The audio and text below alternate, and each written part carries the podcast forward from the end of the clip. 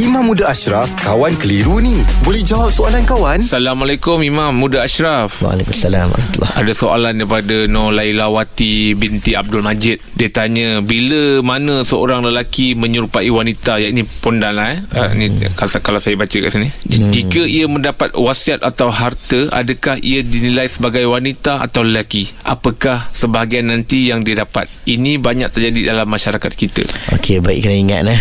Setiap manusia ni dilihat pada alat kelaminnya Alat kelamin tu waktu bila? Waktu dilahirkan. Hmm. Ha, walaupun dia tukar selepas tu, alat kelamin perempuan tukar laki, laki tukar perempuan, dia tetap dikira waktu dia dilahirkan. Hmm.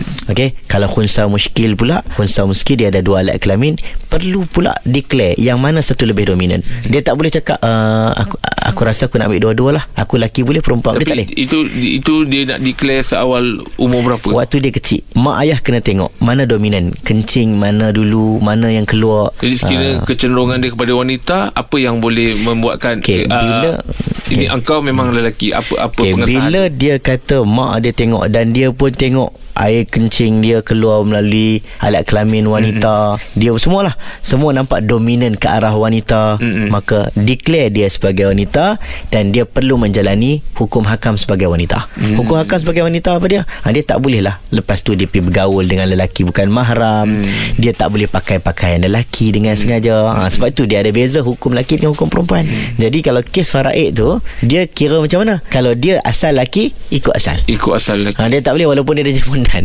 Ha? Ha, li rija yusikumullah fi auladikum lidzakar mithlu hadzil unsayain. Lelaki ada pembahagian dua bahagian, perempuan satu bahagian. Ikutlah kaedah tu. Jadi dia sebagai lelaki, dia bukan sebagai perempuan. Ha, kena ingatlah. Ha, kalau pondan tu kena ingat dia tu asalnya apa. Asalnya apa? Ya, sampai dia meninggal dunia pun dimandikan bagaikan seorang lelaki. Mm-mm. Yang seperti mana dia itu asalnya lelaki. kejadian Ha, asalnya Kejadian eh. asalnya. baik mam terima kasih banyak mam Alhamdulillah. Selesai satu kekeliruan. Anda pun mesti ada soalan kan? Hantarkan sebarang persoalan dan kekeliruan anda ke Sina.my sekarang. Kawan Tanya Ustaz Jawab. Dibawakan oleh Telekong Siti Khadijah. Tempah telekong signature Lily dari 18 Mac hingga 18 Mei. Dapatkan beg bersama kotak eksklusif SK serta peluang memenangi kereta. Tempah di sitikadijah.com sekarang. Siti Khadijah, lambang cinta abadi.